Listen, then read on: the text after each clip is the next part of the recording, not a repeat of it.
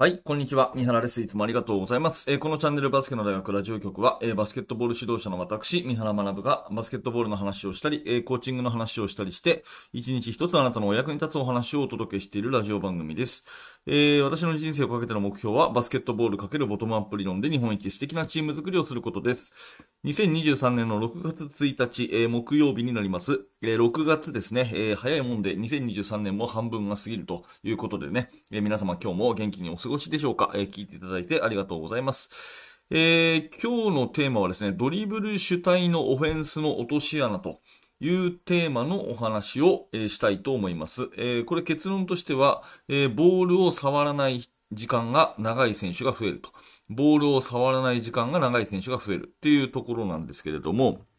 えー、なんで今日この話をしようとしたかっていう、ちょっと前段階から話をしますね。えー、私は朝起きたら、まず、えー、自分の頭の中の整理を A4 用紙にメモ書きをして、でそこで思い浮かんだことを、えー、ラジオで喋るっていうのを日課にしています。え毎日、毎朝、このラジオ、え10分ぐらいの放送を、あの、撮ってるんですね。朝、本当に撮って、それですぐに YouTube にアップっていうことをしていて、えー、毎日毎日朝撮っているんですけれども、大体毎日ですね、喋る内容ってあんまり迷わないんですよ。えー、今日はこのこと喋ろうみたいなね、ことがなんとなく頭にこう浮かんできてすぐに喋るっていうことを繰り返してるんですね。ただ今日は、なんだかね、えー、朝起きて何喋ろっかなっていうのが、ちょっと、ま、あの、悩んだんですね。あ、今日ネタがないな、みたいなね。えー、ことが珍しく起きて、どうしようかなと悩んでた時に、ちょっとふと思いつきましてね、そういえば去年の6月1日は何喋ったんだっけなっていうふうに思ったんですね。えー、私これ毎日毎朝更新してますから、自分の体調がね、えー、良くない日を除けばですね、毎日放送してるので、えー、去年の今日も放送してるんですね。え、だからこれ去年何喋ったんだろうなっていうふうに見たときに、えー、この話をしてるんです。ドリブル主体のオフェンスの落とし穴と。いうことで、えー、ドリブルドライブモーションの落とし穴、ね、注意点みたいな話をしてて、それを、えー、聞いてですね、あ、1年前これ考えたんだなっていうことを聞いて、えー、ちょっと自分自身のね、えー、1年間の成長とともに同じ話をしてみたいと思います。はい。ということで、えー、まあ、ある意味再放送ということでですね、え、今日このドリブル主体のオフェンスの落とし穴という話をしていきたいと思うんですね。で、まあ、最近のバスケットボールっていうのは非常にドリブルというスキルがですね、えー、まあ、価値が高いというか、重要視されてますよね。で、ドリブルを磨くこと自体はものすごく重要なことだと思うんですけれども、まあ、いわゆるドリブルドライブモーションと言われるね、オフェンスが、えー、10年ぐらい前に流行って、もっと前か、15年ぐらい前に流行ってですね、えー、非常にこう、いいオフェンスだと。いうことで言われたんですが、一つ落とし穴があるとすれば、シューターの選手ですね。シューターの選手がボールを触る機会が少なくなるっていうところが、まあ一番の難点かなっていう話を、えー、私は考えています。うん、まあイメージとしてですね、コーナーにシューターの選手が2人こうじーっと待ってると。で、ガードの選手がトップのところからドライブで切り込んでいって、で、えー、そのままレイアップに行ければレイアップに行くし、そうじゃなければ、えー、ディフェンスが収縮すれば、コーナーの選手にパスをさばいて、えー、コーナーの選手がスリーポイントシュートを打つという、まあ、こういうオフェンスですよね。で、ドリブルドライブモーションをやっているチームの多くがですね、試合中にシュートがあんまり入らなくなる、そういう時間帯を経験するんですよ。うん。なんか序盤は良かったけど、3クォーターになったら全然シュートが入らないとかですね、えー、または試合の開始、えー、なかなかシュートが入るのに時間かかるとかっていうのが、すごくよく起きるような気がするんですね。で、シューターはじーっとこう待ってると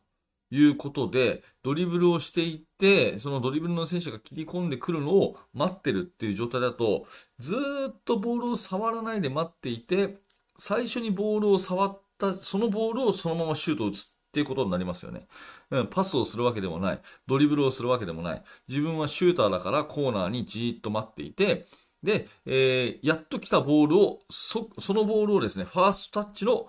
すぐシュートするっていう風になるので、結構これ感覚つかみづらいんですよね。うん。それよりは、ボールをね、どんどんどんどんパスを回して、えー、自分が一回ボールを触り、そしてドリブルをつき、そこから自分でシュートをするっていう風に、ボールのタッチ回数が増えた方が、シューターとしてはですね、えー、まあ、この、感覚をつかみやすいんですね。えー、っていうことを、まあ、考えたときに、ドリブル主体のバスケットっていうのは最近流行りで、えー、例えば5アウトオフェンスとかでね、えー、コーナーにシューターを置く、そしてウィングでボールを持っているガードに、えー、センターがピックに行って、で、えー、ペイントにドリブルで入っていって、そこからこう収縮したらコーナーに飛ばすとかね。そういうバスケットって非常に多いですけど、まあ、パスの回数を少なくしてね、効率よくオフェンスをしようっていうのはね、これ非常に多いんですけど、最近。ただ、落とし穴としては、ボールタッチ回数が減るので、シューターのその好不調の波が激しくなるっていうところが、えー、まあ、一番落とし穴じゃないかなというふうに思っています。で、昨年の今日こういう話をして、全く同じような話をしたんですけど、ちょっと一つ付け加えるとですね、これ試合中の好不調の波だけじゃなくて、年間を通じて、その、えー、選手がですね、バスケットを上達するっていうことを考えたときに、やっぱりドリブル主体のオフェンスっていうのは、上手くなるチャンスが偏るっていう気がします。えー、まあ、ガード中心の選手がですね、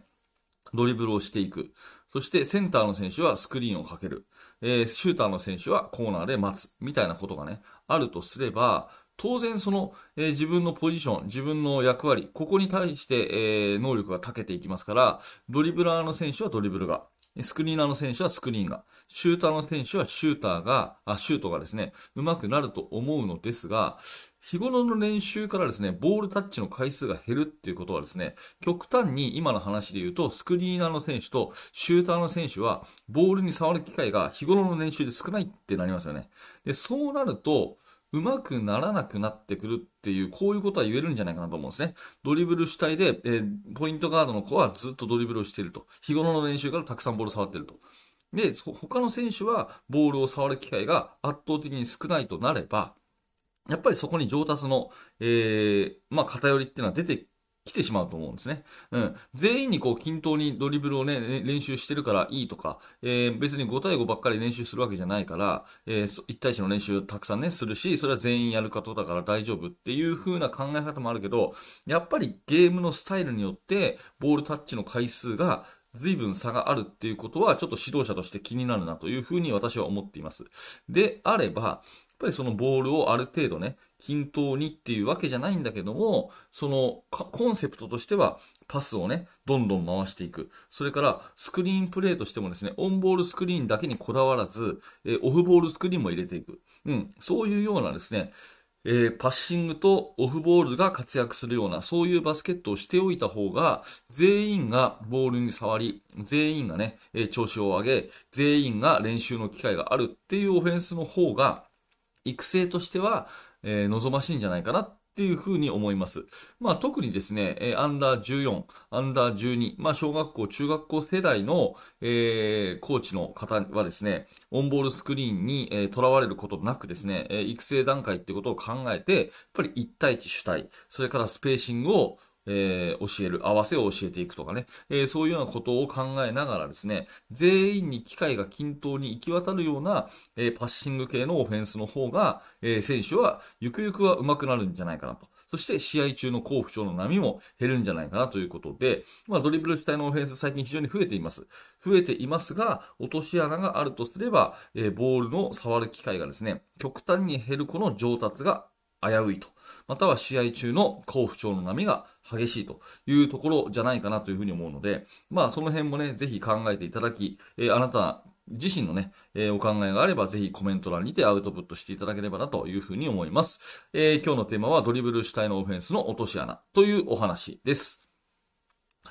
はい。ということで、ありがとうございました。えー、このチャンネルはいつもね、えー、こういった感じでバスケットボールの話を指導者の視点からしております。えー、毎日毎朝放送しておりますので、え興味のある方はぜひですね、えチャンネル登録をして、またその放送でお会いしましょう。え高評価、低評価、またはコメントなどもお気軽にお待ちしております。えー、最後にお知らせを2つさせてください。1つ目は無料のメルマガ講座です。えー、バスケの大学では、えー、無料にてメルマガで、えー、いろいろな情報を発信しております。登録していただくと最初の1通目で限定の動画もプレゼントしてますので、えー、ぜひこれを機会にメルマガの登録してください。下の説明欄にリンクが貼ってあります。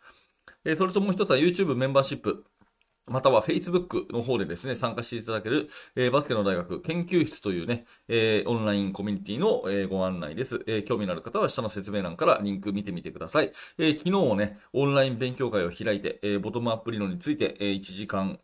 半ぐらいですかね、えー、話し合いをしたり、えー、そういったこともやってますので、えー、ぜひですね、下の説明欄から研究室の、えー、詳細覗いてみてください。はい、最後までありがとうございました。三原学でした。それではまた。